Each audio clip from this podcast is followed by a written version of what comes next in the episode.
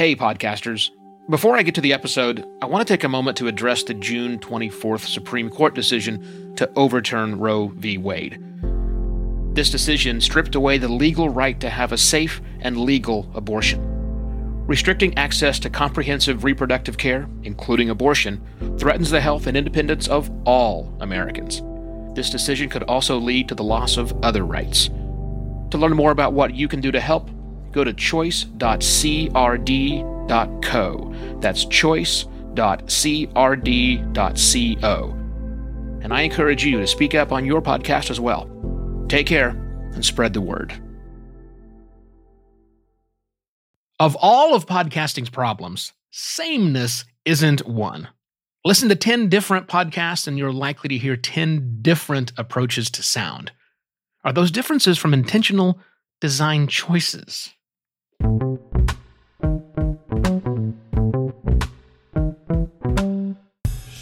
Today's episode is brought to you by the Advancing Podcasting Community at advancingpodcasting.xyz. Because why would I do anything normal? It's a special community just for listeners and readers of podcast pontifications. And it's populated by like minded working podcasters just like you who also want to make podcasting better. You're already listening to the show, so why not extend the conversation and your influence on the future of podcasting? Join us today at advancingpodcasting.xyz. Hello and welcome to another podcast Pontifications with me, Evo Terra. Does your podcast have a style?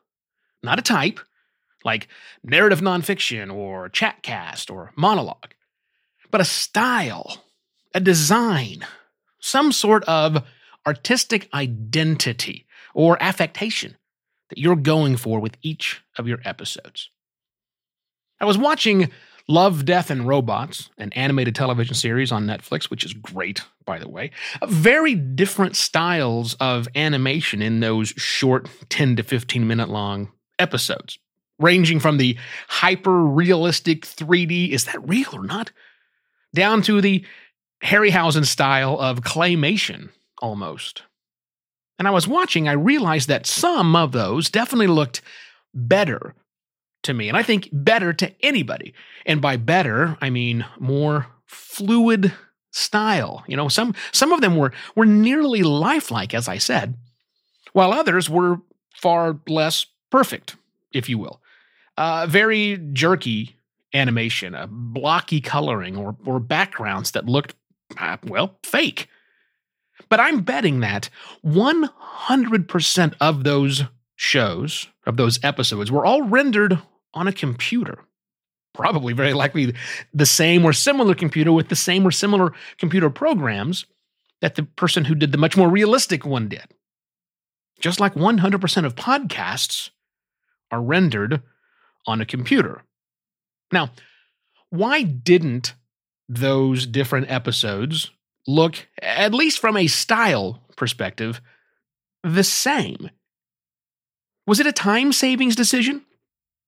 Did the producer not want to spend the time to make it more realistic? So therefore they just they're stuck with that jerky style, herky jerky movement because they couldn't afford to make it any better? No. Of course that wasn't why that was done. The decision to have that herky jerky movement, to have that replication of Ray Harryhausen style claymation was a choice. They were trying to affect a particular style. So I'll ask that question of you again.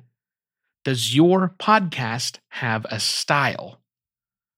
Does it have intentional design elements that make it unlike most other podcasts, but very much like a few others?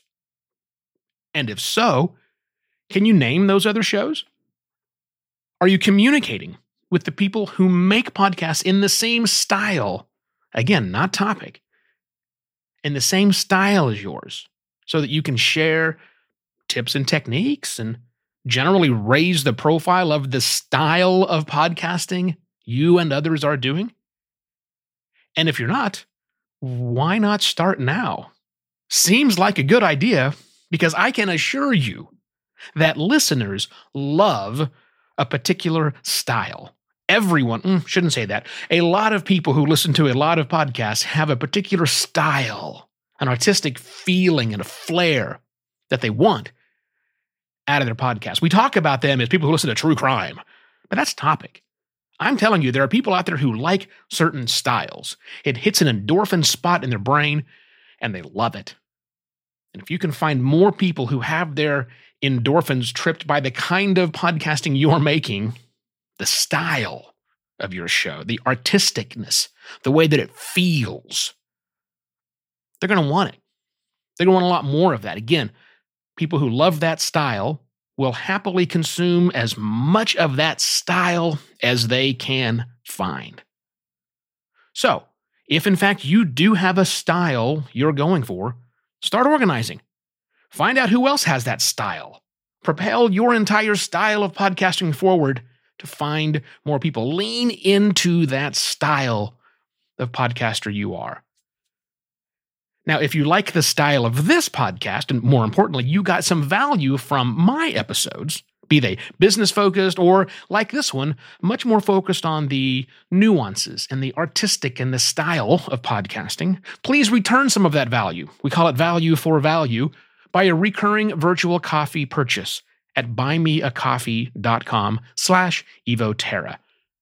With that, I shall be back tomorrow with yet another podcast, Pontifications. Cheers. Podcast Pontifications is written and narrated by Evo Terra. He's on a mission to make podcasting better. Links to everything mentioned in today's episode are in the notes section of your podcast listening app. A written to be read article based on today's episode is available at podcastpontifications.com where you'll also find a video version and a corrected transcript, both created by Alley Press. Podcast Pontifications is a production of Simpler Media. Find out more at simpler.media.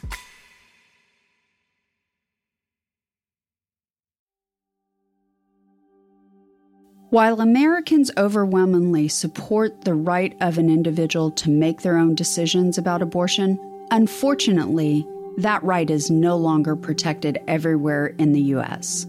The Supreme Court overturned Roe v. Wade on June 24th. Abortion is a basic healthcare need for the millions of people who can become pregnant. Everyone should have the freedom to decide what's best for themselves and their families, including when it comes to ending a pregnancy. This decision has dire consequences for individual health and safety and could have harsh repercussions for other landmark decisions. Restricting access to comprehensive reproductive care, including abortion, threatens the health and independence of all Americans. Even if you live in a state where abortion rights are upheld, access to safe medical procedures shouldn't be determined by location and it shouldn't be the privilege of a small few. You can help by donating to local abortion funds. To find out where to donate for each state, visit donations4abortion.com. That's donations, the number four, abortion.com. If you or someone you know needs help, or if you want to get more involved, here are five resources. One, Shout Your Abortion is a campaign to normalize abortion. Two, Don't Ban Equality is a campaign for companies to take a stand against abortion restrictions. Three, Abortion.cafe has information about where to find clinics. Four, PlanCpills.org provides early at home abortion pills that you can keep in your medicine cabinet. And five, choice.crd.co has a collection of these resources and more. We encourage you to speak up, take care, and spread the word.